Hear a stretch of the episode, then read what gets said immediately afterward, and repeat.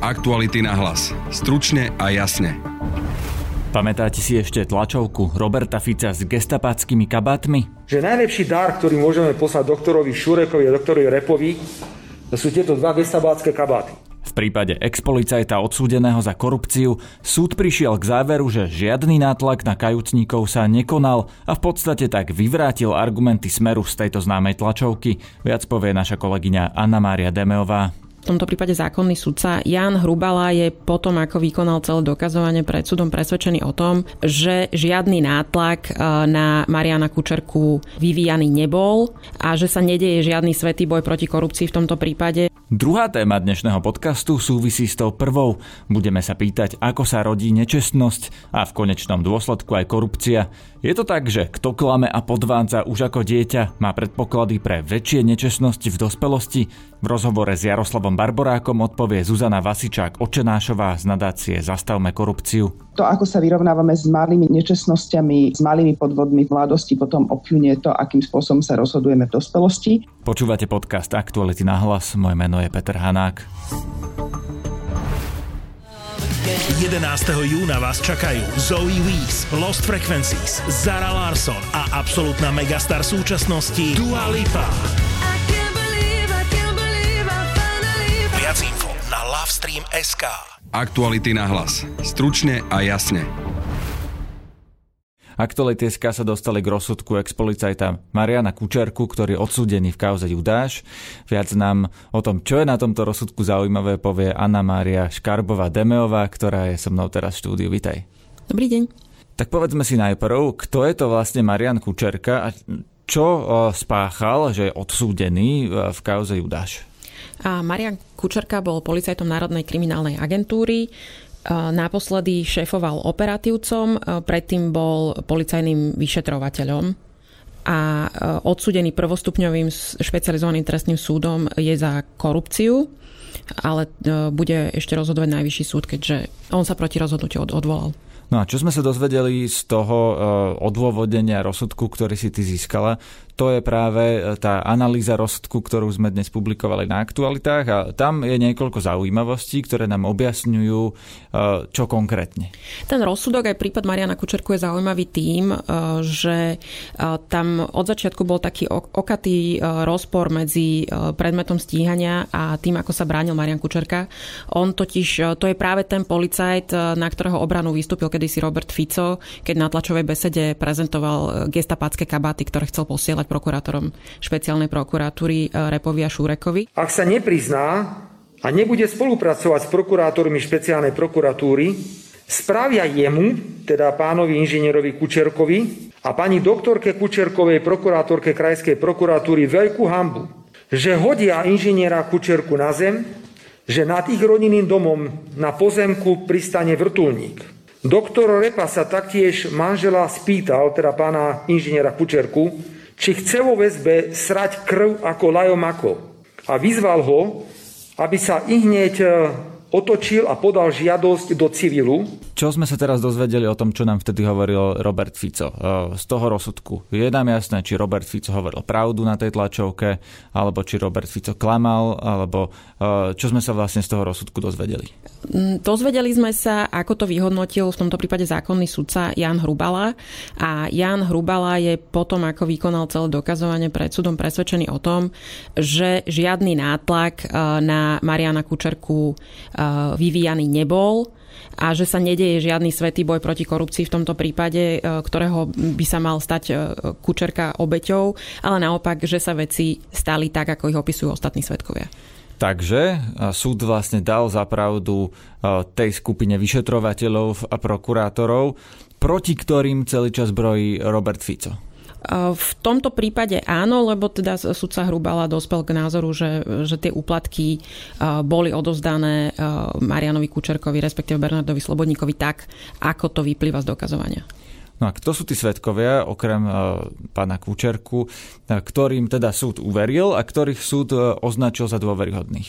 No dôležitým svetkom v tomto prípade je práve spomínaný Slobodník, ktorý teda býva označený ako kajúcnik a začal rozprávať o mnohých veciach, ktoré sa diali za čas jeho pôsobenia na poste funkcionára Národnej kriminálnej agentúry. A on sa teda rozpomenul aj na úplatky, ktoré dostal spolu s Kučerkom Práve tu obhajoba upozorňovala na to, že zo začiatku ho e, zo svojich výpovedí vynechával a hovoril e, spôsobom, ako keby tie úplatky príjmal iba on. Iba on, kto teraz? Kučerka či Slobodník? A až potom e, neskôr tieto svoje výpovede rozšíril aj o Mariana Kučerku a, a sudca Hrubala sa aj s týmto vysporiadal keď hovoril, že, že Slobodník vlastne až časom dospel k tomu, že musí hovoriť všetko tak, ako sa stalo a musí hovoriť pravdu, pretože inak mu to proste na tom súde nikdy neprejde. Takže e, preto začal rozprávať aj o tomto svojom podriadenom, ktorého možno chcel predtým chrániť. To je jeden prípad. Ja v tvojom článku, e, ktorý je na webe Aktualit, e, vidím aj iné meno, Peter Žiga, a to je pre mňa oveľa zaujímavejšie meno, e, lebo Bernard Slobodník už vieme, že sa priznal, svedčí, ale Peter Žiga mal, alebo teda tam mal vybavovať, že nedôjde k obvineniu jeho príbuzného. No a práve cez tohto policajta Kučerku mal to vybavovať. Nie? Mám pravdu? Aby sme to vysvetlili, ten, ktorý mal uplácať za to, aby nebol e, Štefan Žiga, teda vzdialený príbuzný e, ex-ministra hospodárstva, e, mal byť Norbert Beder.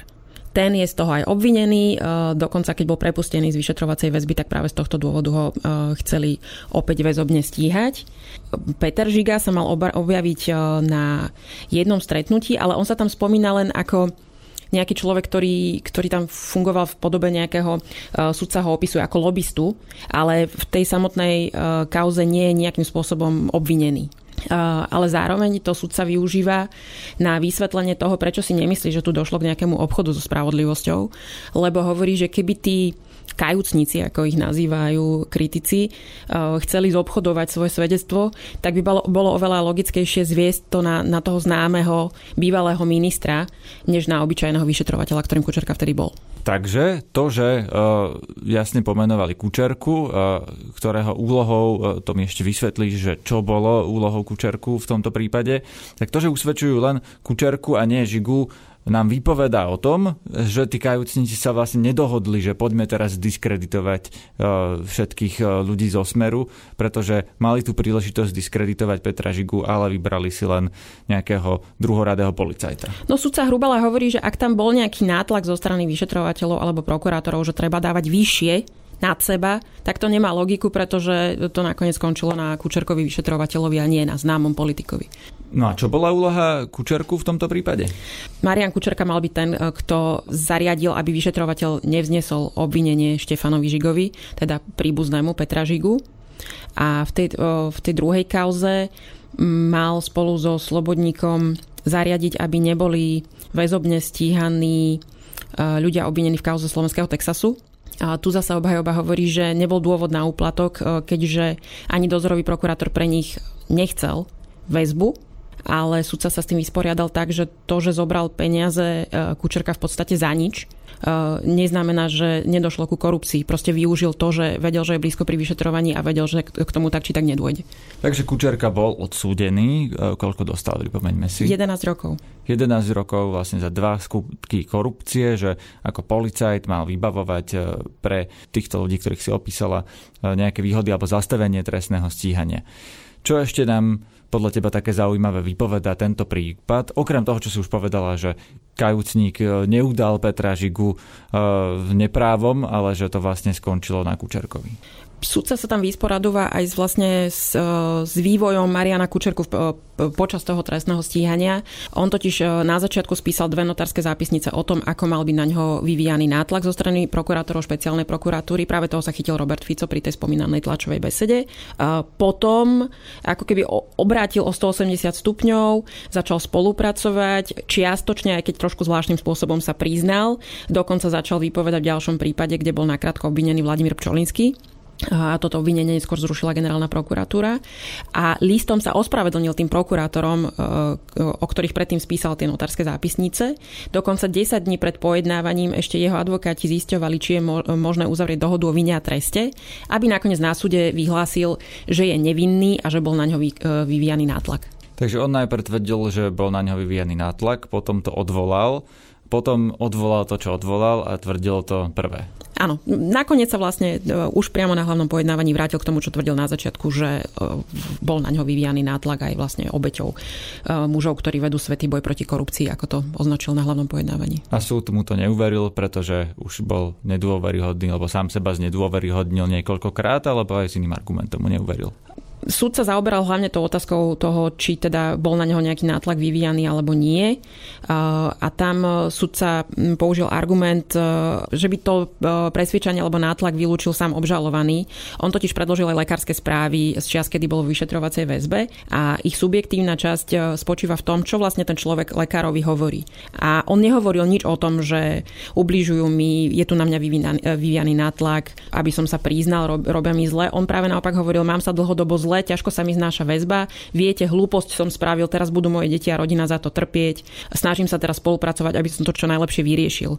Čiže uh, sudca hovorí, že aj tieto správy svedčia o tom, že žiadny nátlak na ňo nikto nevykonával.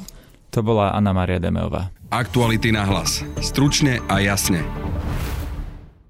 podvádzať v škole ako čosi normálne, či rezignácia na čestné správanie. Javy, ktoré odhalil reprezentatívny prieskum agentúry Fokusu, takmer polovice respondentov aprílového prieskumu, do ktorého sa zapojilo vyše tisíc respondentov. Ak nemá človek problém s nečestným prístupom v malom, už v mladom veku, neskôr nemusí mať problém s korupciou vo veľkom. Parafráza presvedčenia, ktorá priviedla nadáciu Zastavme korupciu až k špeciálnemu programu pre stredné školy na Ferovku, ktorý má meniť toleranciu k podvodom. Ako je to s citlivosťou k neférovému správaniu a ako sa má meniť? Téma pre Zuzanu Vasičák, oče nášovu z nadácie Zastavme korupciu. Pekný deň prajem. Dobrý deň. To, že Slováci nemajú problém aj s nečestnosťou, o tom sa dozvedáme napríklad len z médií takmer na dennej báze. To je skúsenosť ľudí. Váš prieskum ju však postihuje aj exaktne, a to na rovine správania už v školskom veku. Len zacitujem, 48% Slovákov podľa neho verí, že na Slovensku sa neoplatí správať čestne a s tým príkladom, ktorý by niekto považoval za banálny, odpisovanie počas písomky. Ešte predtým, ako sa dostaneme k tým dátam o rozsahu fenoménu, Prečo ten fokus na mladých ľudí, špeciálne na stredoškolákov? Keď sme v Nadesi Zastavme korupciu začali pracovať na programoch redukcie korupcie na Slovensku, pracovali sme najprv s oznamovateľmi korupcie, s investigatívou, s návrhmi legislatívnych zmien a zistili sme, že to stále nestačí, lebo nestačí uhasiť požiar, keď už veľmi horí a veľmi rýchlo sme sa dostali k potrebe prevencie. Potom sme rozmýšľali, ktorá je tá pravá cieľová skupina pre nás a prišli sme k tomu, že ľudia na stredných školách sú tými ľuďmi, ktorí už majú sformované svoje hodnotové postoje, ale zároveň sú otvorení svetu a zaujíma ich, e, akým spôsobom môžu riešiť svoje dilemy do budúcnosti. Preto stredné školy. Poďme teda k tým záverom prieskumu. Správať nečestne sa na Slovensku neoplatí pre 48% respondentov. E, ďalšie, ale 52% e, respondentov hovorí o tom, že sa oplatí.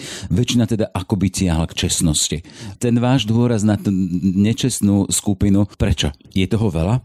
Podľa prieskumu, ktorý pre nás prepracovala agentúra Focus, to nie je úplne zlá správa. Znamená to podľa našej interpretácie, že nečestné správanie nie je už na Slovensku úplne normalizované. Avšak ešte stále takmer polovica Slovákov a Sloveniek si myslí, že sa čestne správať neoplatí. My sme sa pýtali aj na odpisovanie počas písomky, pretože si myslíme, že to, ako sa vyrovnávame s malými nečestnosťami, s malými podvodmi v mladosti, potom opľunie to, akým spôsobom sa rozhodujeme v dospelosti spoločnosti. Tam e, až pre 13 respondentov nie je odpisovanie žiadny problém, pričom pri, pre 30% respondentov to je malý problém.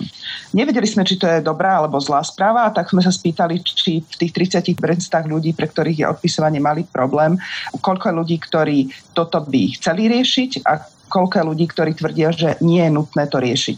Z týchto 30% až 86% si nemyslí, že, že by to bolo niečo, čo by bolo treba riešiť.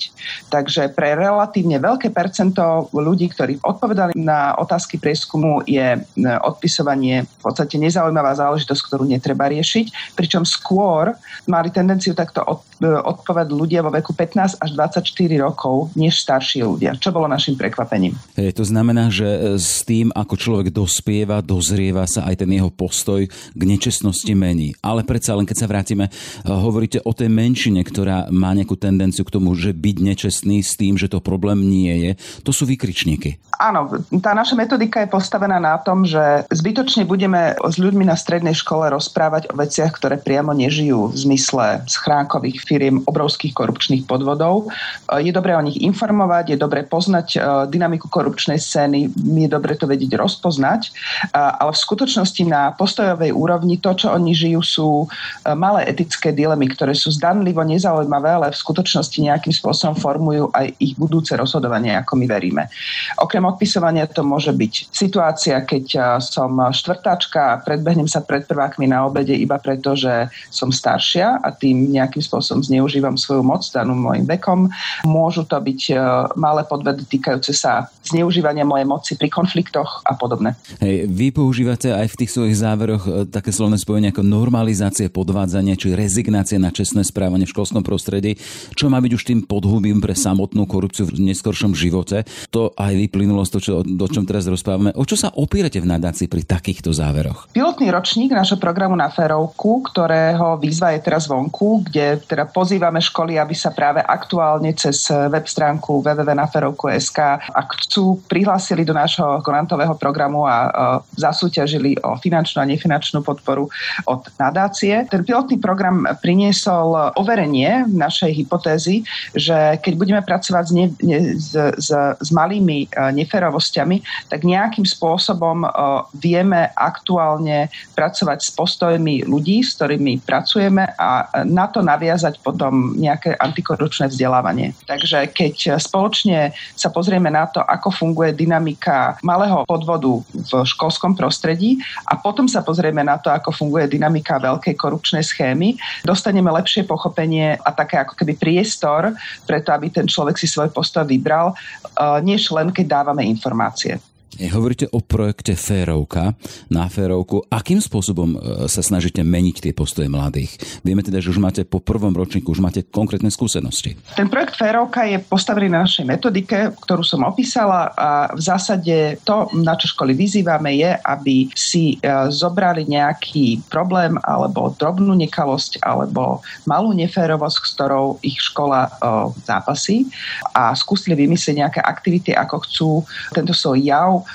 posunúť smerom k férovejšiemu prostrediu v ich škole a my v nadácii na to ponúkame e, finančnú a nefinančnú podporu, odborné sprievodcovstvo, workshopy a takú širšiu spoluprácu.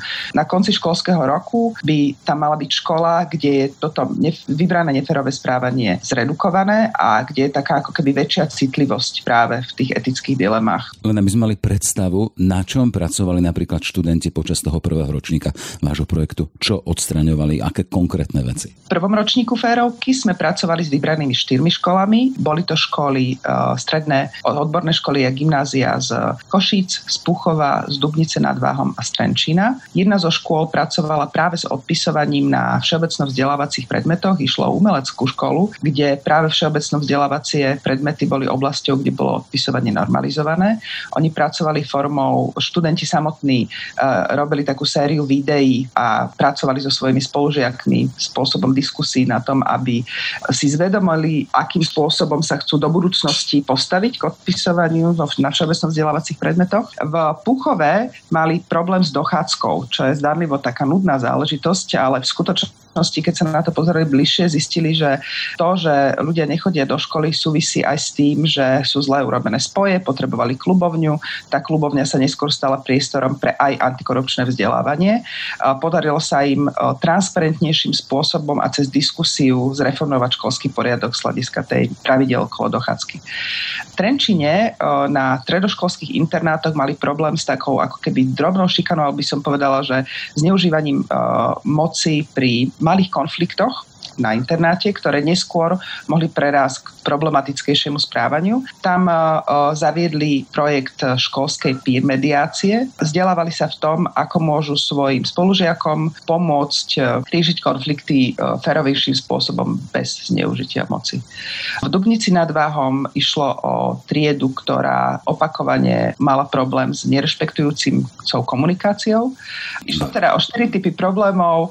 Odpisovanie na všeobecnom vzdelávacích predmetoch, problémy s podvádzaním pri dochádzke, problémy s riešením konfliktov na internáte a nerešpektujúca komunikácia. Ako máte spätú väzbu od tých, ktorí sa zapojili do tohto projektu? Hovoríme o tom, že na niečom pracovali, niečom prišli, ale s akou spätnou väzbou, ako to vnímali z toho aspoň to, čo máte vy signály z ich strany? My sme samozrejme robili zber dát. Tam sa ukázalo napríklad pri tých stredoškolských internátoch, že, sa tam, že tam podstatne sa znížil počet vyeskalovaných konfliktov na internáte, aj tých disciplinárnych hlásení v súvislosti s konfliktami. A rovnako také postojové dotazníky, ktoré robila škola v Dubnici nad Váhom, ktorá pracovala s nerešpektujúcou komunikáciou ukazovali vysoké zlepšenie. Zároveň, čo pokladáme za dôležitejšie, sa uh, niektoré z tých škôl rozbehli smerom do budúcnosti v zmysle tom, že pracovali na svojom osobnostnom rozvoji a na práci na svojich postojoch, uh, či už uh, študentov alebo učiteľských tímov, aj po tom, čo